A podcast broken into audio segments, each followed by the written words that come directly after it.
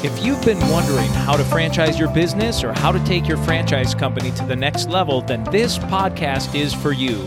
I'm your host, Tom Dufour, CEO of Big Sky Franchise Team and a serial entrepreneur, and welcome to the Franchise Your Business podcast. On the episode today, we have our webinar from this past Friday all about franchise audits. So if you've ever wondered what is a franchise audit, how does a franchise audit work, why do I need, need one, what are all the details involved, this is the podcast for you. And our guest is Mo Metwali, who's a CPA and audit partner at Metwali CPA, and he specializes in franchise audits. So we'll go ahead and jump right into his overview on the franchise audit process.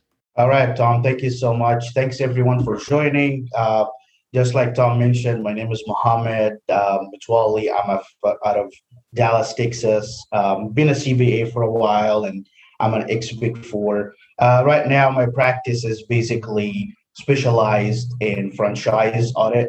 So um, I'm trying to kind of walk you through what is audit, what to expect. Some of you already been there and know what to expect. But for those who knows, or maybe for the ones that never been an audit, here is an audit to kind of high level to give you expectations about what to, what's coming your way from an audit perspective. So I'm gonna kick it off here uh, by saying what is audit versus review. So we get that a lot. Some states require review financial statements. Some states require audit financial statements, especially for like opening balance sheet uh, audit or review. So you can work with your legal to determine if you are in need of audit or review. But what is that? So audit from an auditor perspective is we provide a reasonable assurance um, that the financial statements are free of material misstatements, right? And, and it's reasonable assurance. Now, in review, we provide uh, limited assurance. What is the difference between reasonable assurance and limited assurance? Well, in reasonable assurance, which is audit, we really dig deep down into your books and we audit substantive. That means I will uh, request, assemble, select. I will get assembled selections, and then I will start uh, asking for supporting documentation, invoices, agreements, uh, bills, bank statements. So it's really, really in-depth testing. This is audit. In in the other hand, review is more, way more lighter than audit because we're not really required to dig deep down into your books. We kind of want to see that the numbers are really tying out to supporting documentation in a high level. Uh, I don't have to samples. I don't have to test every single account. I just want to make sure that your financials are GAAP. Uh, there is no, um, you know, weird account or anything that you know catches my eyes. But other disclosure are sufficient. But there is no testing or in-depth testing, I should say, like an audit. So if you got the chance to be like, okay, what an audit or review, definitely my recommendation, if you're eligible or the requirement is kind of relaxed and can you can get you can get away with a review to go with a review. Um, so which one you need, you will probably have to work with your legal team, make sure you're meeting the requirements. Um, and if it's a review, that would be great. If audit, then it is what it is. Um, auditors work, as I mentioned, it's significantly less in review than an audit. And therefore, of course, the cost will be less. Um, in, in audit, and I get that a lot. Some people ask, okay, you just audit the numbers, right? No, we audit more than just numbers. It's not just financial statements. It's we're required to audit more than just the numbers presented in the financial statement. We require to assess your going concern. Are you going to be in the business in the next six or 12 months? We require to look into your laws and um, regulations compliance. Did you file your tax return? And so on and so forth. So audit is way in depth in, in nutshell. If you got the option to do a review, then that would be great. If not, then it is audit. So um, audit standards. Uh, are we doing ICBA, PCAOB? What, what kind of audit I need? Um, of course, if you are in a franchise world, it most likely will be AICPA, which is private companies, unless you're public. Once you hit that public SEC, then you're going to go to the public companies guidance, which is PCAOB. Uh, PCAOB is a lot more in depth than just the private AICPA standards. So it requires a lot of disclosures, it requires a lot of presentations. There is a lot into it than just a single the AICPA. So really it depends on your situation. But if you are listed uh, companies, then then most likely you will go as the PCAOB. But if you're not listed, you're private, um, then from what I see, in the majority will be uh, the AICP, and that stands for uh, American Institution of Certified Public Accountants. Yeah, I was gonna uh, Mo. This is Tom. Just to jump in real quick, I, I most of the folks on um, and that will be interested in this are going to be privately held. Almost all of them will be. Yeah, so that absolutely. that'll be the focus for sure. Yeah, so it's going to be the AICPA guidance. So that's what we're going to be, and that's the majority of the franchisors. So um, we will be focusing in the AICPA, and this audit, this presentations, it only trigger the AICPA guidance. is not covered. We're not covering PCAOB or any other uh, audit standards. Uh, there is just FYI. There is a yellow book. This is for your state or county. Uh, there is something called single audit. This is for the federal. If you got federal contract, a HUD is most common, and then there is the international standard, which is IFRS. What is audit? Now we're talking audit phases. So there is three audit phases that we have as an auditor to go through. Every audit got its own um, requirement. This is kind of audit standards, audit procedures that we require to perform based on again AICPA uh, standards, right? So the first thing at high level, uh, it's planning. Planning is more of I want to assess the risk of the engagement. So the whole target is am I going to go into a company that is going to go bankrupt in the next two, three months? Am I going to audit a company that never filed a tax return, never filed any, it's not in, um, in compliance with laws and regs? Um, I, is, am I, am I going to audit a company that there is a fraud investigation going on? This is kind of give me an idea that not the numbers it's basically what is this engagement um, in regards to risk assessment right? So that's the planning. I'm gonna ask questions. Uh, you expect your uh, auditor to send you maybe a questionnaire about you know your going concern and i will talk more about that. Or it will uh, have a walkthrough meetings and you know what is walkthrough meeting? Well we want to assess your risk. We want to assess we want to see if you have controls or processes in place to detect or catch a misstatement before even happening. So if you're doing a bank rec every month, that's a control. Yeah. If you see anything weird in your bank rec, you'll be like, okay, you're gonna get the bookkeeper and be like, okay, what's going on in here? So that's a control. That's what we consider a control. Uh, so that's the planning. We just need high level. We want to understand this engagement. We want to understand the risk. Uh, that will help us to determine uh, what is this engagement going to fit between the risk assessment uh, metrics. So is it high risk engagement? Is it moderate risk? Is it low risk? And so on and so forth. The second phase is testing. And that's where good stuff. This is where you're going to see this list coming your way, asking for, hey, provide the invoices, bank statements, uh, bills, agreements, and all this stuff. And basically, uh, the higher the risk in step one or phase one, the more samples we require to audit. So if you're if you have strong controls, if you have process in place, if you have uh, been audited before, all that factor in to um, get you to be a low risk and therefore reduce your sample size. So instead of I'm going and looking into your revenue and saying, okay, I see, um, you know, I see that reality realities is there is 50 transactions. So I'm going to test 25 of those. Well, if you're a low risk, it can be five or 10. See, so that's blending is that's why blending is very important because we will build on that on audit. So that's testing. We basically test every single line item in the balance sheet that meets our materiality. And audit is, as I mentioned in the beginning of this uh, webinar, we talked about audit is providing a reasonable assurance. I'm not providing an 100% positive assurance. I'm just saying reasonable assurance. And the word reasonable, that means I have a materiality threshold.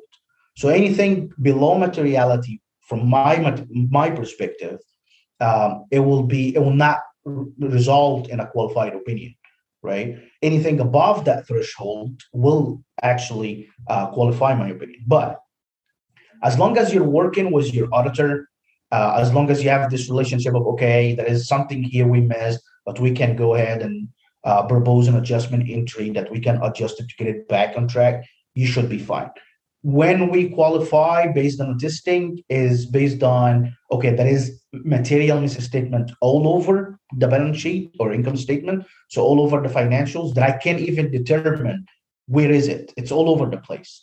Or if there is like a fraud going on or if there is unjustified transactions. So there is transactions that the client can come up with um, supported documentation or reasonable uh, explanation right but as long as you're, I mean, we're, we're human. We all do mistakes. As long as you feel like, oh yeah, right, this is I missed that one or I overlooked that one, and I'm willing to work with the auditor to get it corrected. We call that corrected misstatement. So does not qualify or does not change my opinion, right? The only ones, the only time we qualify or change my opinion is when there is a material misstatement that we do not deter, we can't determine how to fix it because it's all over the place or the client refuses to correct.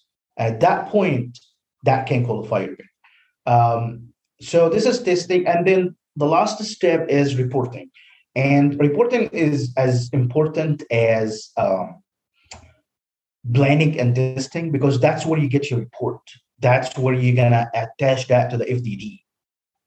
So if you are good example, and we've seen it all over the place, states now push back on the ASC 606.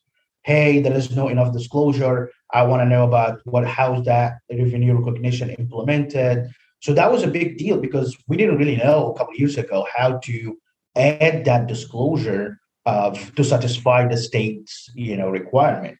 And that's why it's very important once you get your, your report together to take a, a deep, close look into your footnote disclosure, your numbers, make sure everything is lining up, make sure you're disclosing everything. And there is a lot of disclosure in the reporting that is very important to the reader that you probably as an owner uh, or a member that you want to kind of send this message to whoever reading your report. So if you are you have losses, right? You didn't sell any franchise, you got a bunch of expenses, that result into um, you know losses in your financial statements. And now, as an auditor, we have to disclose something called going concern, and I'm going to do that. So, in that point, you want to say, look, I know I'm having losses, but in the same time, I'm willing to contribute more funds to get myself back on track, or I'm going to cut expenses. Those are like the first year or two, there were a lot of professional fees, legal fees, and so on. But I'm not expecting that to continue in the future. So there is a lot of messages that business owners can send to the reader and make it even more clear to whoever reading these financials. Um, any questions so far? Tom, good? Yes, it, I think that sounds great. Um, I, I, don't know if we have some, we've got several folks on here um, if there are questions, you can certainly type it into the chat box yep. or um, use the hand raise feature. I'll, I'll uh, uh, unlock, un, unmute you so you can talk. Uh, by the way, as we go through this. So, um, but uh, go go ahead for now, Mo. Let's keep it rolling. Awesome. So, head is planning, and um, the first thing in planning we do, we get your permanent files. So what is permanent files? Those are your formation, your company for your franchise formation documents. So your state registration, your EIN letter that you got from the IRS, you Uh, if you have a partnership, your partnership agreement, you have debt, so we need to see the loan. If you have an FDD, we need to see the FDD. If you have a franchise agreement, we need to see the franchise agreement. This is very important, and it will cut like the first year audit will be difficult because you have to gather all this information. But those what we call it permanent because it's permanent. So next year you wouldn't have to unless you change the auditor, of course. But you wouldn't have to provide those, but you will have to provide anything new. So once you get that set up, it's once and for all. That's it. You're not going to do that again. And it's very important to have those handy because those give me an idea about okay, I have everything I need to start my audit. So the permanent files are step one in any audit. Get your document, your your company documentation ready for an audit. Get all your uh, company's formation, partnership agreement, EIN, any documentation, FDD, any other legal documentation um, into your folder to be ready for the audit. As I mentioned, assessing the risk of material misstatements. And I'm going to just touch bases on these four areas. There is a lot into that, but those are like the main ones that nobody knows. And when you go to an audit, you're expecting your auditor to just jump in, get a bunch of numbers, ask for a bunch of requests, ask for a bunch of uh, supporting documentation, invoices, and agreements, and that's it.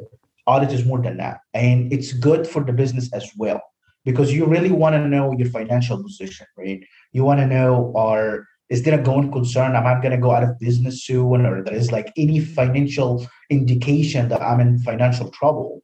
And the audit can wait in in this regard. It can come and say, "Look, I see going concern risk," and I will explain what is going concern. So, going concern is basically, as an accountant, we have a principle called that we assume this company will be in operation in the next six to 12 months. So we're going with the assumption that the business is stable and is will be continue uh, in operation in the next six to 12 months. If there is anything that raised doubt about that assumption, we have to know about. So what are those things? Well, if you have recurring losses, year over year, you're making losses, that kind of give me a red flag. Um, yeah. If you have um, huge debt and you don't have enough cash, will you be able to even make your debt payments? Those are red flags that uh, me as an auditor would look at your financials and be like, okay, I see a going concern risk here. Um, that can be mitigated though. So we have a risk, and then and that's something you probably you can work on even before the audit. Okay, I have a going concern risk. I might have a, a recurring losses what I need to do. And that's what we call management evaluation and a plan to mitigate that risk. So you're going to come up with a Word document or you know spreadsheet or whatever and put into details your thought about going concern. Is there really legit risk? Well, any company has the first two, three years got get losses. That's not something unique about your company. Uh, so you can explain that, hey, yeah, I have losses because I haven't sold a franchise yet. Um, but I'm willing to contribute more fund into this if you're able to, of course. Um, and here's what's going on that I can actually be in business in the next six to 12 months. I have enough cash, I'm contributing more funds, I'm looking to sell some assets, I'm looking to get loans, all these solutions that can give the auditor an indication that, okay, yeah, there is a going concern risk, but there is a plan in place. That's basically what we're trying to uh, get to. And once we know, okay, there's a plan in place, then we can say, um, okay, we will have to put that in your um, disclosure. That's going to be in your financial statement notes. So that's what I'm saying. Financial statement notes are very important because they can tell the reader something about the company. Um, and second thing is related parties. That's very common. Nobody knows what is that. you get all these questions about what is related parties. What does that mean? Well, if you have a franchise and you have another company that owned by the same parent, so let's say you're a single guy, you got two companies, you got your franchise company, you got the core business company, and you have shared expenses. So you share an office for the two businesses. You sit in the same room, your your employees sit in the same room, you do everything with shared expenses.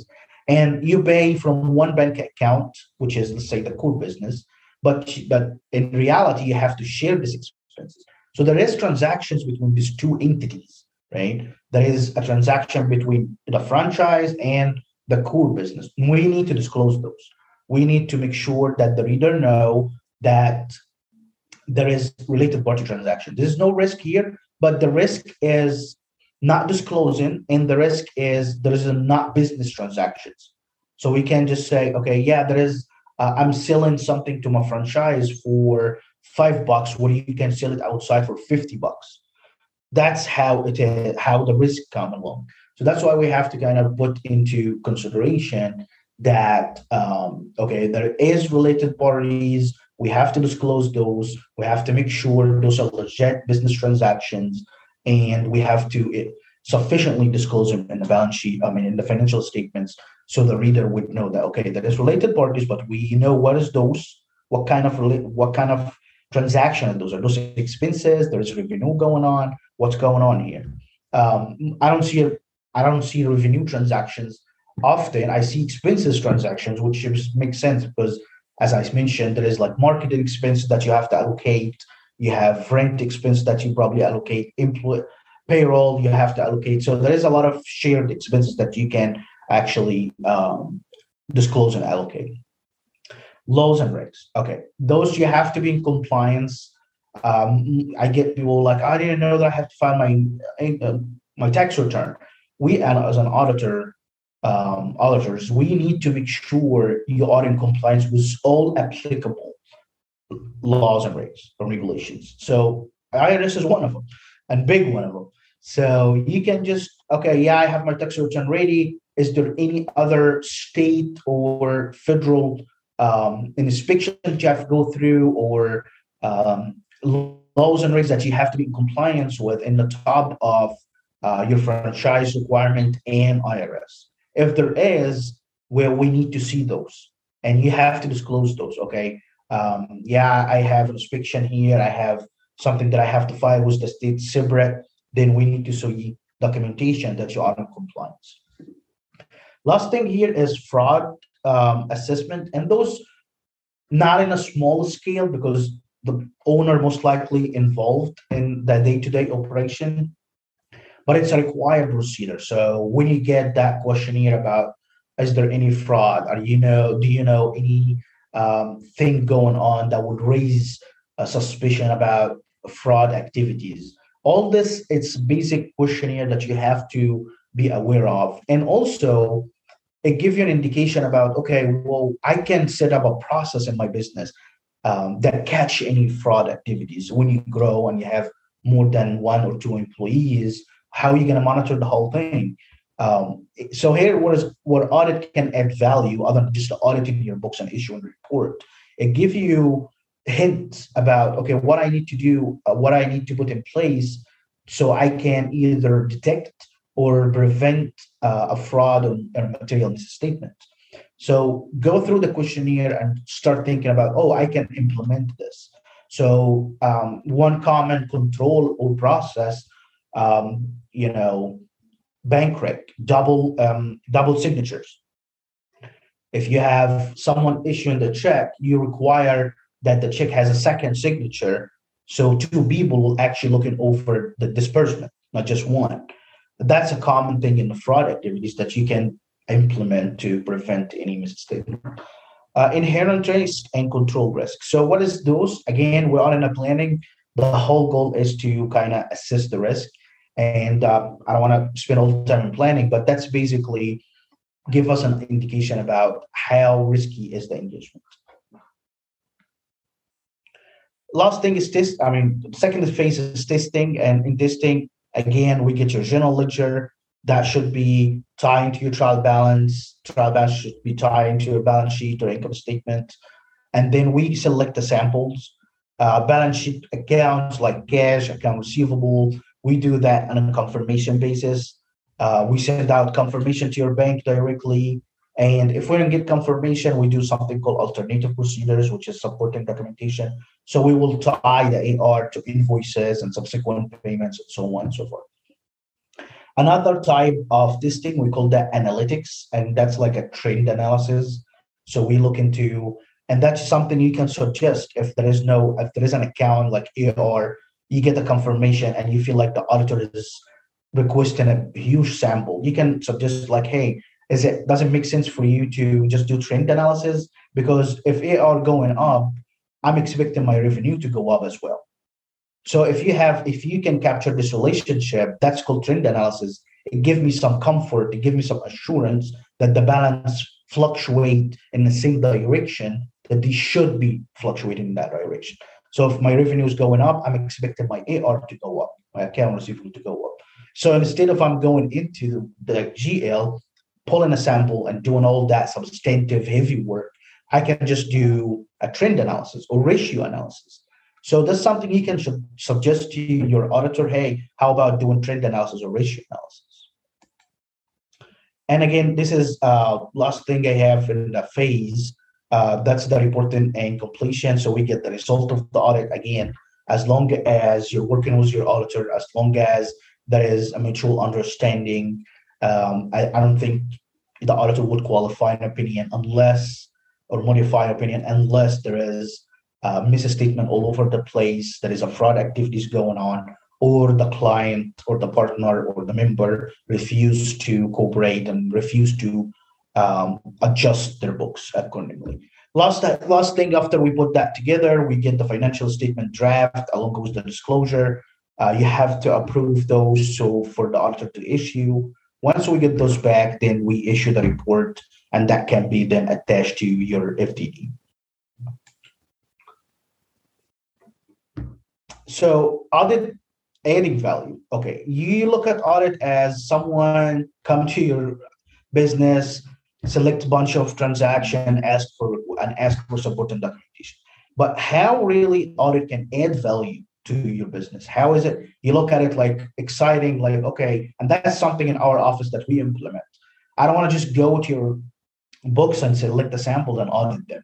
I want to be able to help you out. I want to be able to be like, look, if you implement that control or process, you can really, you know, manage the, the business better and in the same time reduce your risk. And, and at the same time reduce your sample size and therefore reduce your fees, audit fees. So how to do that? Okay, control environment, cash, bank rec happens every every month. So you get the bookkeeper, the bookkeeper jump in, do the bank rec, send you the rec, and you look over the rec and you formally sign off on it. That's a control that I can rely on. I can say, oh, they do the bank rec every month. So I don't have to go crazy and go confirm every single month or every every single account. I can just select a couple instead of five. So that cuts my time and therefore cuts your uh, my audit fees.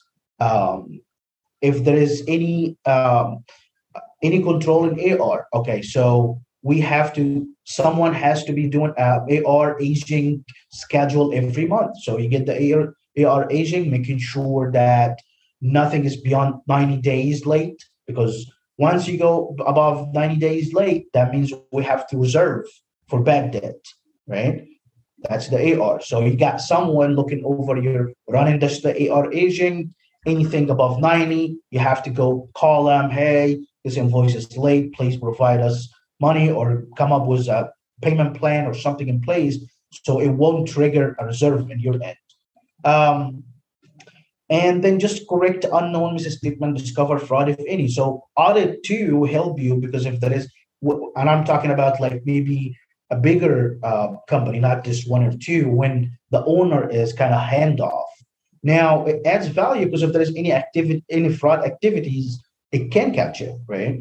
While the audit is not, again, it's a reasonable assurance, it can't catch every single thing, but it can give you an indication that, okay, well, we don't feel comfortable about this area. So you might need to look at it. So that's value added to you. Um, get your financials in order to reflect the real picture of your business. So basically, your financials now are GAAP compliant.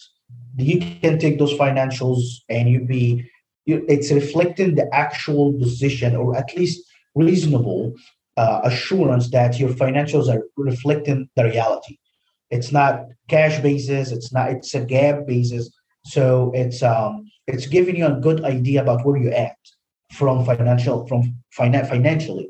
Oh, do I have uh, enough cash to survive? Do I Do I need to increase? Do I need to look over getting more debt or sell an asset to strengthen my my financial position and so on? So it, look at it that way, and you can see that audit really add value. Preparing for the audit, accurate books, accurate books, accurate books. That's just every auditor's nightmare. Once you, you go into an audit, you need your books good, should be good to go. So how I make sure monthly, every month, get someone to look over your books, uh, get a CPA to look over them to make sure they are good to go. Bookkeeper is a must. Um, I guess owners sometimes you feel like, okay, I can do it myself. I can do it myself, and then you basically doing everything, and you drop the books, which is the most important part. And then you get to the audit, and you'd be like, oh man, my books are not in order, and that will result in higher audit fees. That will result in a lot of misstatements. So get you get someone on a monthly basis or week depends on, of course, that your the, the volume of your activities, but get someone to look over that every month for you at least. Permanent files should be you should already have a folder that has those permanent files. Your your your formation your um, your irs your fdds your franchise agreements your debt agreements. You should have a permanent folder that has all these permanent files. Control performed again take credit. That will reduce your audit um, your audit fees. If you're already doing a monthly bank rec say that to your auditor hey we're doing a bank rec here every month and it's signed off by me or signed off by the owner or signed off by the manager. Um, can we take a credit for that and reduce my sample size? We're doing an ar rec. Hey we're doing an ar rec. Say that to your auditor. Uh, financial statement prepared. So make sure every month that to prepare your financial statements your bookkeeper should be able to produce every month a, a, financial statements go over them sign off sign off on it make sure you sign off and you document that it's not hard. You can do it electronically. Let, let the bookkeeper create a folder for you to keep all these documents handy for the audit. Support and documentation. Of course, that's a big one. Invoices, bills, agreements, receipts. I would highly recommend you go electronic for this. Uh, if most people use, I'm not advertising QuickBooks, but you can use any um, any of those uh, bookkeeping services that do that do electronic feed. So basically, you're you're tying your bank account to QuickBooks, and they speak the same language. So every week or so, you can see all the transaction going into uh, QuickBooks. And now, just kind of systematically saving your invoices, saving your bank statements, saving your bills, saving your agreements, receipts, and all that. Uh, that will make your audit goes way smoother. Instead of I'm coming getting samples and you're gonna just go there, spin your wheels, try to figure out what is this invoice or what is this bill.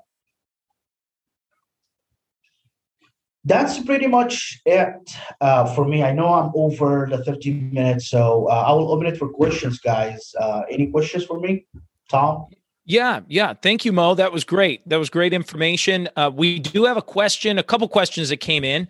One question was regarding states which which require the audit. Um, what are the criteria to be approved as a franchisor? Is a question. Uh, okay, so you need an audited. It depends on the state, of course, but you uh, you need an opening balance sheet audit. So that's a requirement that you need.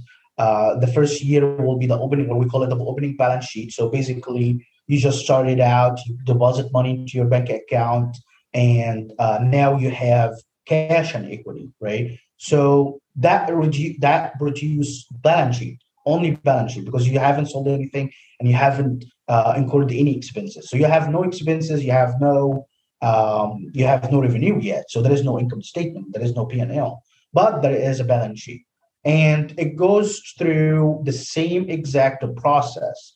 We will almost, of course, it's a list fee, audit fees, but because the only two accounts, but it goes to through the same process that I just mentioned, the same faces, the same report, uh, because it's an audit, and it's the auditor responsibility to issue an accurate uh, financial uh, auditor reports. So you basically deposit the money, you have an opening balance sheet, and then I mean you have cash and you have equity. You get your balance sheet set up, and then with financial statement disclosure, you have to disclose everything. ASC 606 has to be in there. You have to disclose your cash. You have to disclose just the regular audit. Um, but the only difference, you'll only have cash and equity in your balance sheet. Hmm. Thank you, Mo. And a question came in uh, just for uh, is there a, a, cost or an estimated range? I, am I'd imagine it maybe depends on the type of business or how long it's been operating. But do you have uh, any kind of ballparks you could share? Uh, it depends really on how. Yeah, it, it, there is a lot of factors. I would say. Uh, first of all, how accurate is your books? Second of all, how big is your company? So it usually fluctuates with your franchise uh, revenue. So if you're selling franchise, that's going to trigger 606. A lot of a lot of disclosure, a lot of testing. But uh, for opening balance sheet, that can vary from uh, one one and a half k to two k. That's an opening balance sheet kind of range. It goes up as you have initial fees coming in. That's a, that requires disclosure and requires, um, of course, audit and you go up from there. But it really depends on how many accounts you have and um, the activities you have as well. So I would highly recommend the franchise franchise company. Keep it simple. That will reduce your audit fees, and in the same time, you still uh, meeting your requirements. So keep it simple. Don't mingle things within the franchise. Keep keep separate books, completely separate books uh, for the franchise, and that will reduce your audit fees. Great. Great. Thank you very much. Uh, additional questions uh, for for Mo. Uh, I, I, know I have one maybe to ask. Uh, you know, in terms of timing, is there a typical timeline this takes to get prepared, and you know, maybe a, a window uh, of time? Uh, if we're talking about, it depends on the auditor who's doing the audit, and I can only speak of myself. So if your if your books are accurate and if your books are ready to go and we have this kick, kickoff meeting in the beginning where I tell you, okay, here is my list, here is my request list. I need one, two, three, four. I need um, here is my questionnaires to target, and I can go back to target these areas.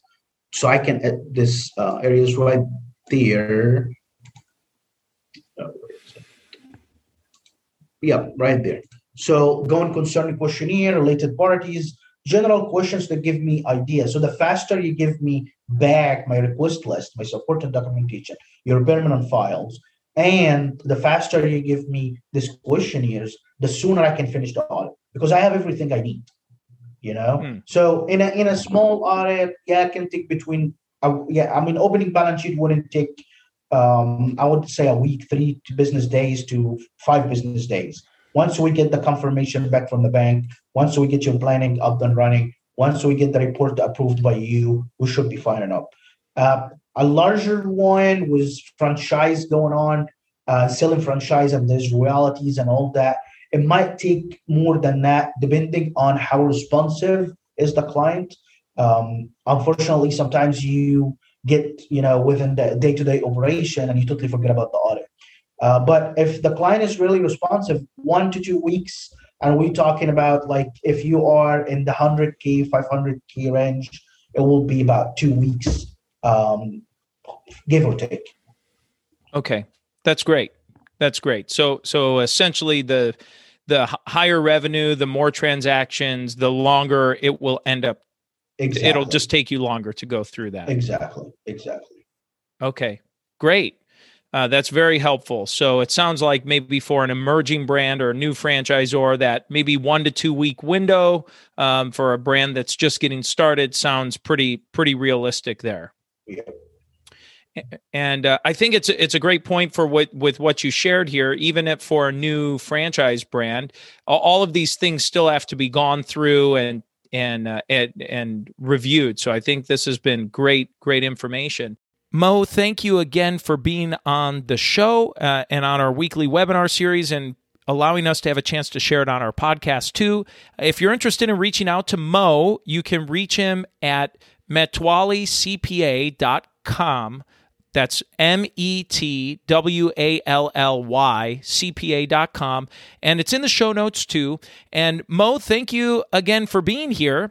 And uh, that's the episode today, folks. So please make sure you subscribe to our podcast and please, please, please give us a review as we're still early on in this. And remember, if you or anyone you know might be ready to franchise our business, please contact us at bigskyfranchise.com. Uh, thanks for tuning in, and we look forward to having you back on the next episode.